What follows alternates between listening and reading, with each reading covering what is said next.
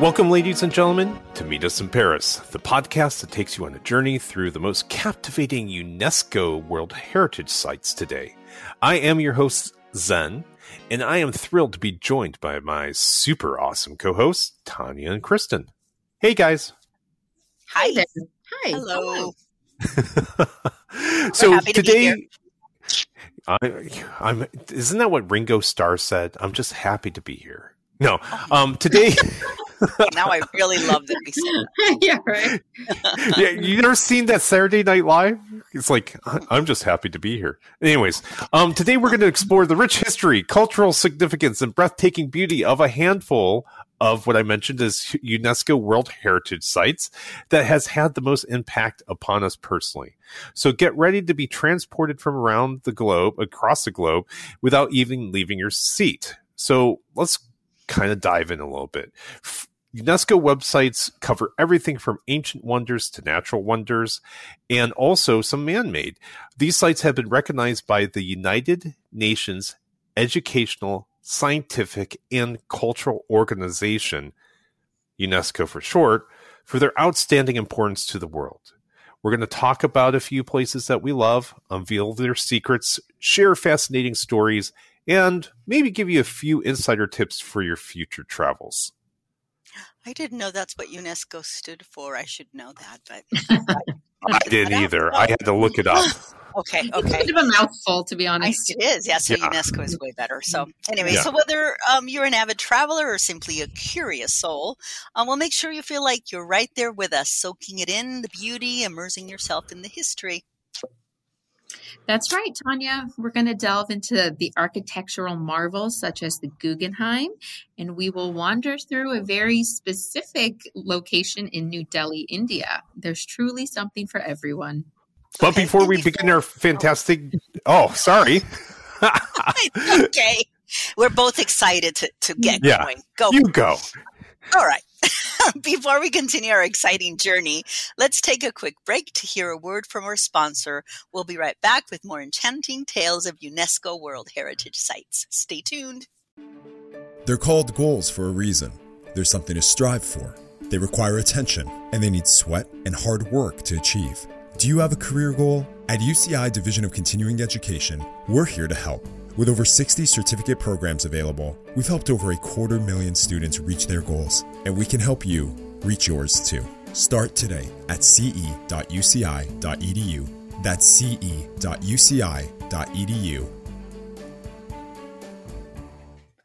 Welcome back, fellow adventurers. So before before we begin, we probably should mention what a UNESCO World Heritage Site is.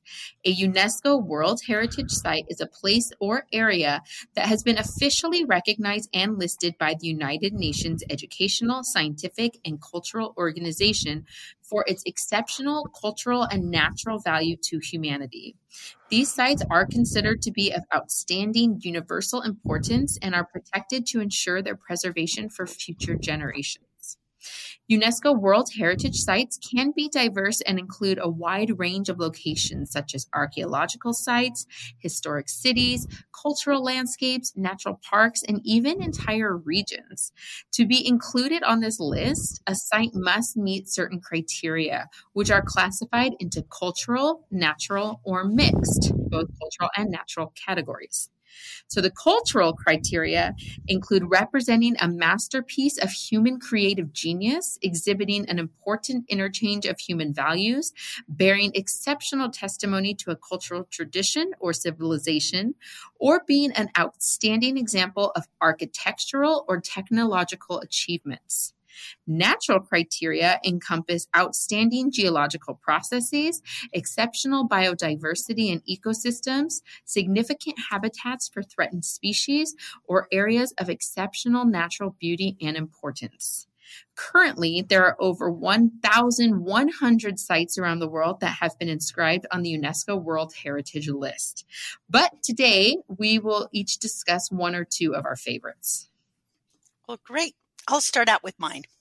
Um, I'm going to talk, big surprise, Argentina, because um, that, Argentina's got a lot to offer. So. Oh, yeah, uh, this one I like. I was excited to see because I went there on my honeymoon, so this one has a special uh-huh. kind of, um, you know, place in my heart. It's um, Glaciers, Los Glaciares National Park, which is way down south in Patagonia, and it is. Uh, it actually I, I learned more than I did when I was there because of course you read about it.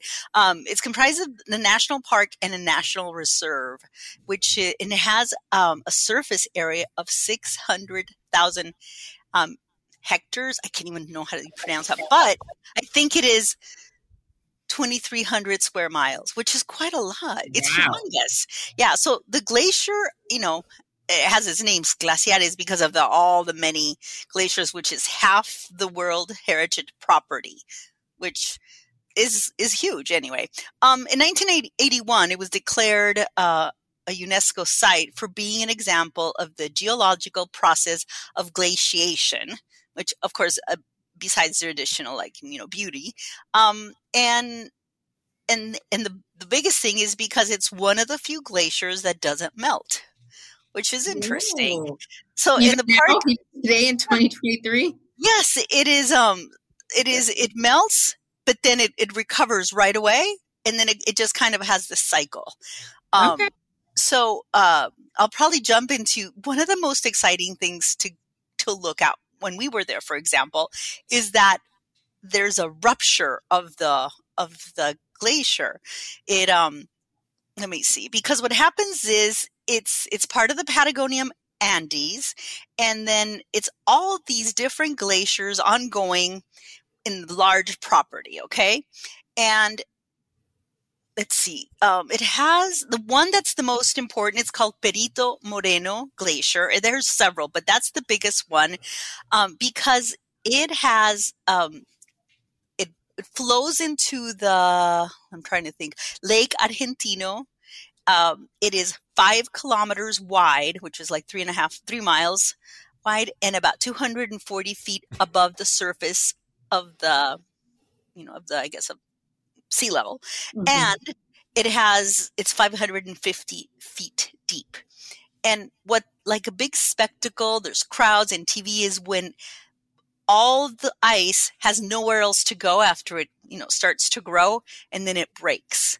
And it looks like, oh my God, the world is ending, all the glaciers are falling. But it's just that it ruptures because there doesn't have anywhere else to go. It's like it says the tongue of the lake is blocked. So, oh. so the pressure and the weight pushes it, it to do that. There's no outlet. So it rises the, the river and it bursts, but it's a spectacular thing to see. So people come from all over.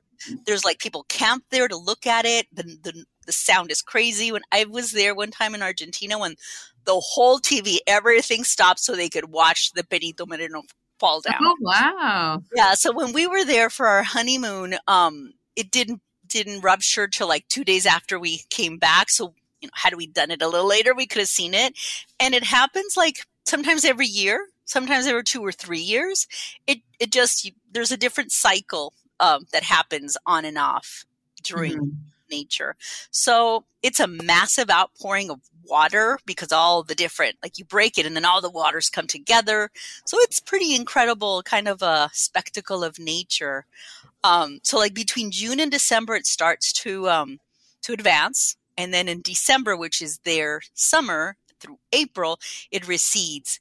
And that's when it starts to, to crack. So, um trying to think of what else um it is really that area is really kind of um a lot of altitude. It's it it's like 3000 meters up which is 10,000 feet. And so you can go from like i remember wearing a t-shirt in the summer but it was like glaciers everywhere. It was very surreal because it wasn't cold. But then you go on the boat and then it's freezing. So it's it's strange. Then you climb up a little bit and you're cold again. And um, the last thing we did, I think, when we were there, is we did ice hiking. So get the little you know the shoes that I don't know what they're called, and you oh, get on like spikes in them. Yes, uh, I don't yeah. know if I would do it now. That was 20 years ago. Um, and uh, I know that that park has been a lot of money has been given the government to because it's a really big deal. And so there's a lot of tourism there. But it is something I would go back and look at. It's, it's just majestic. It's so different than anything I'd ever seen. There's, is just really good. I do say um, on the side of um, of Zen that it shares some of it with Chile. And I know there's been a little bit of uh, no, it's mine, no, it's mine, but we won't talk about that. So that's all in um, South America. It's interesting. exactly, you're right. anyway, so that's that. Perito Moreno. If anyone you know wants to go see something very cool and different, that's a good place. That sounds beautiful. How like where exactly in Argentina is it? So if you go, it is the almost the very top end to end at the very bottom, like the very tip. Oh. Yeah, you went down all that way. Yes, it's crazy, uh huh. Isn't that where they like take the cruise ships to Antarctica from? Yeah, so some of them do. Um, there's a big part called Ushuaia, which I think mm-hmm. it's another one that's shared with Chile, and um, and so it's that's the very tip. But then if you go a little bit up more, because I was looking at the map and we seem to have covered a big section of it. Um, so yeah, so there are boats that go out or ships and, um, and depending on the time of the year, you can go or you can't go, right? Because of the. Right, right. And and how did you get there? Did you fly from Buenos Aires? Yeah, we flew there, and then we happened to have my husband's um like childhood friend who mm-hmm. was living there at the time. He was a oh, photographer, oh, oh, and wow. so he knew all the all the places. So it was really mm-hmm. nice to know that someone knew, you know, where to stay, what to do. Um, so that was, and then of course we had an embedded photographer with us everywhere we went. Oh, perfect. so we always say that we spent our honeymoon with him. so, um, but we flew in about a four-hour flight it was long for yeah you know, for something local. Right, right, right, right. Oh, that mm-hmm. sounds like such a neat opportunity, though. Yeah, it's. I mean, I really recommend people do that. It's a little pricey. A lot of Europeans, um, it's it's not cheap. It's like regular prices, mm-hmm. tourism mm-hmm. prices. It's right, not, right. Okay, so we'll not. yes. Yeah. All right. Let's see. Okay. So I don't know who's next. That's my story. Play. Okay. So Okay. One of the things about um, the UNESCO sites is they were talking about some of their are nature created and some of them can be created by people. And one of the things that I saw, yes. and it's just very dear to my heart, is um, apparently the, all something like eight Frank Lloyd Wright, um, Frank Lloyd Wright houses or buildings in North America were considered UNESCO um, UNESCO World Heritage Sites. So the two that I'm going to one or two I'm going to quickly go over is the first one is falling water. Now, if go Google it if you don't know what falling water is, but essentially it's a house um, that was designed in 1935 by Frank Lloyd Wright. And this house, what makes it so distinct is it's in the woods and two things that make it really stand out. One is it's a cantilevered house. What it means by a cantilevered house is parts of the house kind of stick out and it actually does has no supports on the underside of it. It's actually cantilevered off an edge of part of the building of their structure. So it looks like parts of the building are hanging in midair. The second thing is that it's actually Whoa. on a river.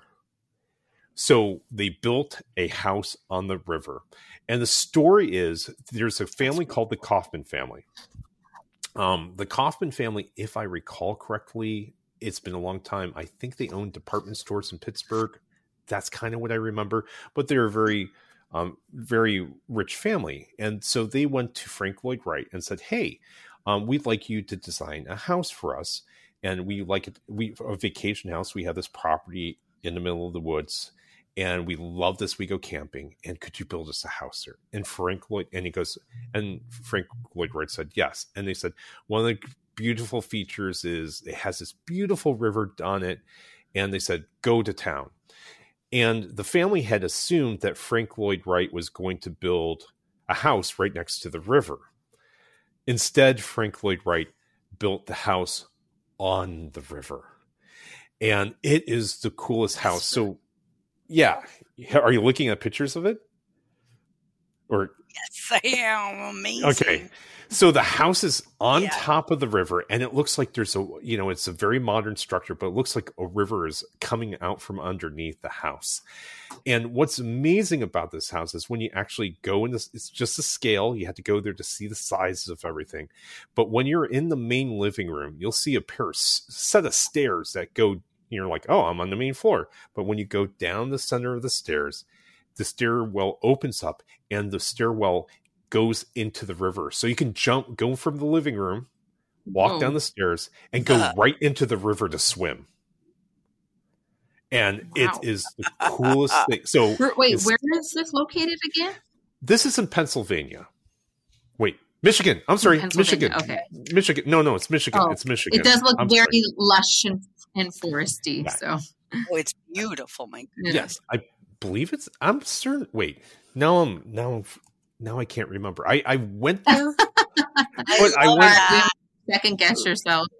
No, you're, yeah, I because the reason why I say Michigan is my friend is um from Michigan, and um, geez, no, no, no, no, it's it's um Pennsylvania. It's Pennsylvania.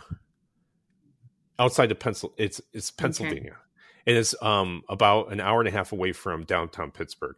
I got this confused because the friend that I visited with is a architect from Michigan. And for some reason, I thought I went to visit him, and then we went to Falling Water. No, we met in Pittsburgh, and then we went to Falling Water. So, sorry, sorry, sorry, but it's beautiful. It's beautiful. You have to When you it. went to Falling Water, you were there in front of the house looking at it. You can take a tour, and you can go Were into you the house. outside? Is that how it works? No, no, no. So you Oh, you, you take a tour, tour and you can actually go into the house, Uh-huh. and they have like a docent who will take you around the house and show you the house and all the features of the house, why it was built. You know, Frank Lloyd Wright is very famous for designing the interior. So, like the inside looks like the outside, the outside's inside. Um, there's no distinct. He tends to have glass goes g- glass corners, so there's no structure in between. So it's just like an unimpeded view. Lots of his decorations, like even the furniture, quite often can be designed to look like local fauna. So it's it's the most gorgeous mm. house that you've ever seen, but it was actually a terrible house, is what I was told. Um, because it was so humid on the inside that if you left shoes inside, like they would start to Oh. mold and stuff like that. So the they have when you talk to the docent, they tell the family tell they have the stories from the family about you know what a wonderful house, but sometimes an impractical house, how much fun they had, but at the same so it- it's you got to go see you have to go to the Yeah. tours. So that is one of my favorite places to go I to. love that. I had no idea. Yeah, that sounds really wonderful. Yeah, I, I don't think I would have known to go and uh, and tour it. Okay.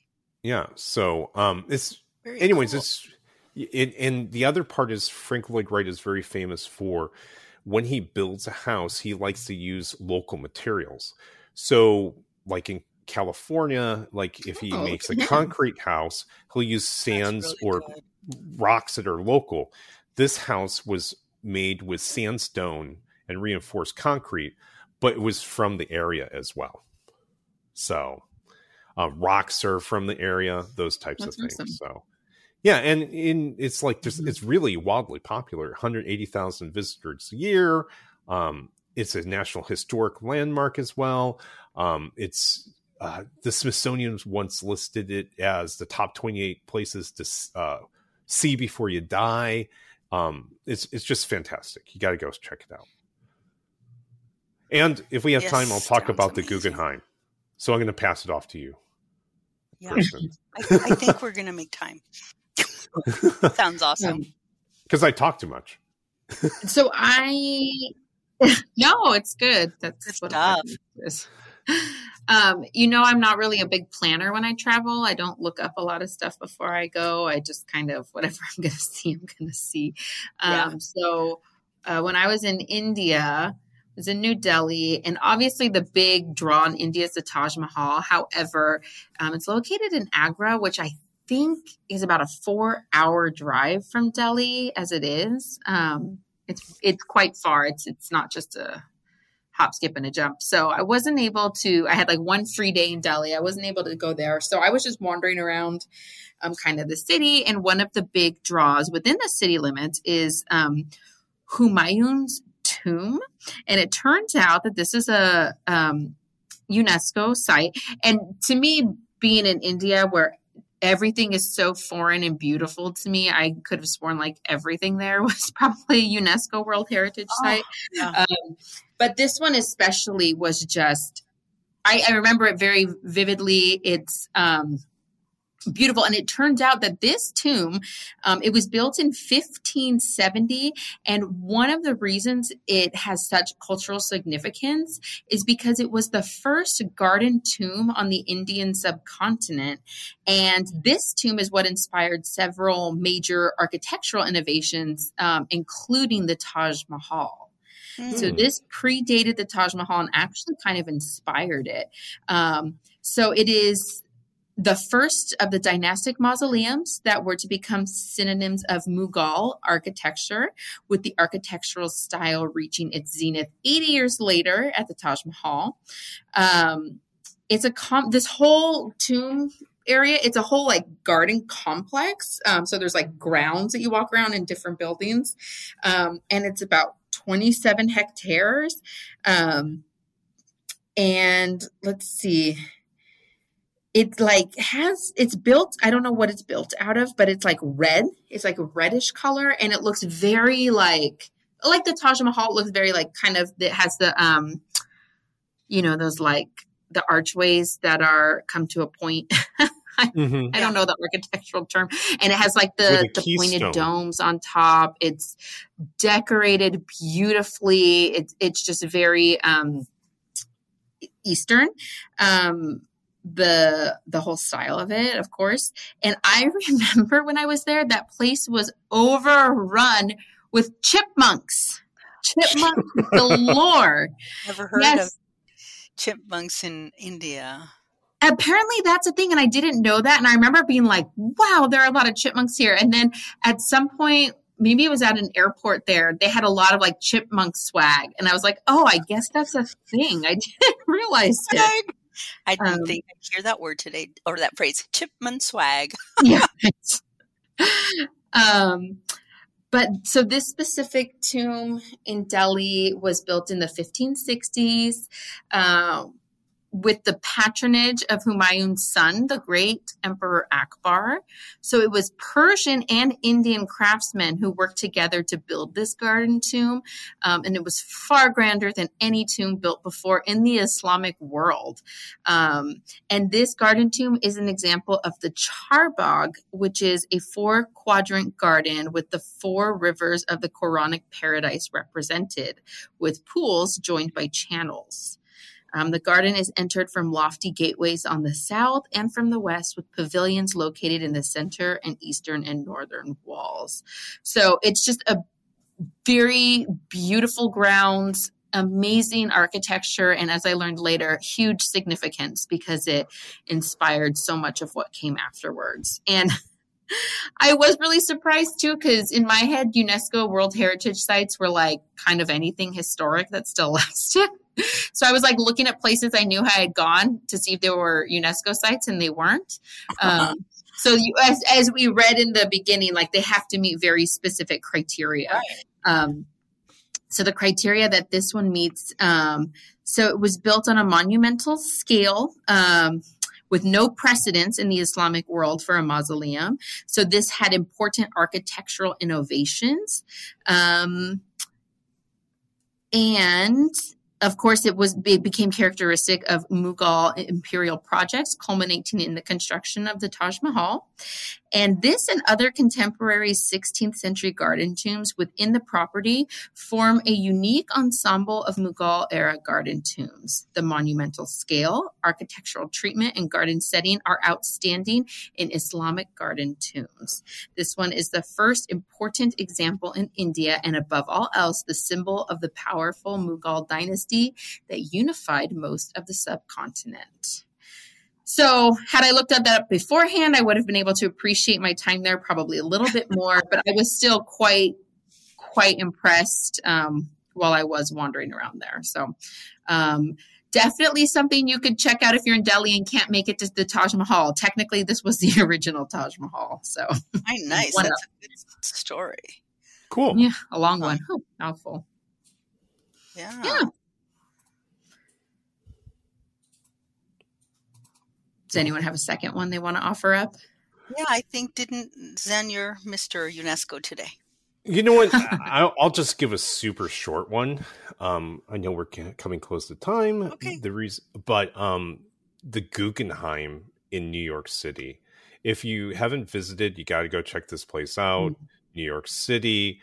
Um, I think it's just one of the most interesting buildings that I've ever been into. Um, first time I remember coming into it, you always see the outside, but they don't often don't show the inside. They it's essentially you'll see a, like a circle, kind of like a tornado kind of shaped structure on the outside of the building. When you get on the inside, you see it's actually on the inside it's hollow, but there's a ramp that goes all the way up to the um to the top of the museum and it makes it one of the most interesting museums in the sense that it's a linear museum. Lots of times you go into a museum you could go left you can go right you can do it out of order. You go into a room you know all the walls are different pictures or different types of art and then you look at them at in the order that you wish. That's interesting about what's interesting about the Guggenheim is because it's on a single ramp, it can also it can be utilized in you have to see all the artwork in order. In addition to people have a tendency to go from the bottom up, it was actually my understanding to go take the elevator up to the top floor and then go walk down on into the Guggenheim. Um, some of the other things that I think is very interesting is it is curved, but um, it's designed to show statues. It's designed to show paintings. It's designed to show things of various um, different different types of art, sculpture or paintings and such. And so every time they put up a sculpture, one of the things you have to do is you have to build a special box because it's on a ramp. So everything has to be a custom built s- platform. So if it's a sculpture, that it won't be leaning on the ramp. And lots of times they will have artwork that has to be hung. And the only thing they can do is essentially they'll drill into I think I don't know if it's a concrete or the ceilings, and then they'll drill into the concrete, put an anchor up there, hang the artwork, and then they'll remove it after the artwork is removed from the area and they'll plug up the holes. So if you go through the Guggenheim, you'll see lots of holes and whatever that have been patched up within the Guggenheim walls and floors because um, that's kind of 50 years worth of exhibits. So you're also seeing some past things, things that happened in the past. You may not know what it is, but it shows a history of all the different types of artwork um, that's been in there.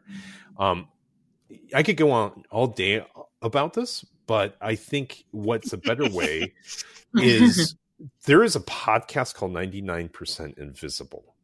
Um, it's hosted by a gentleman named Roman Mars, and he talks about design in general.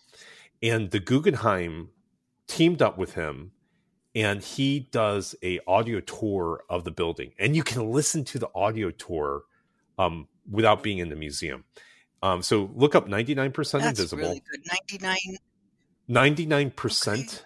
Invisible and then wor- put in the word guggenheim he's done a whole podcast on it but i also believe you can hear the whole um, the whole tour online without actually physically being there and it's it, just the history of the building Oh, is wow. just amazing so give that a try Very cool. That's awesome. Mm-hmm. Love That it. good. Let's see. Who are we? What are we doing now? i think we're done Um, yeah, Yeah, look at that. Okay, well, on our next episode, we'll be discussing the mystical wonders of Angkor Wat in Cambodia, the archaeological treasures of Pompeii in Italy, and the magnificent pyramids of Giza in Egypt. You won't want to miss it. No, I won't. For sure. And remember, our goal is not just to inform, but also to inspire. We want to ignite that wanderlust within you and encourage you to go out and experience these incredible sights firsthand. Meet us in Paris's University California Irvine Division of Continuing Education Production. If you need a career boost, looking to increase your workplace knowledge, or seeking a new profession, check them out at ce.uci.edu for their professional courses. And thanks again for tuning in. Bye. Bye. Bye.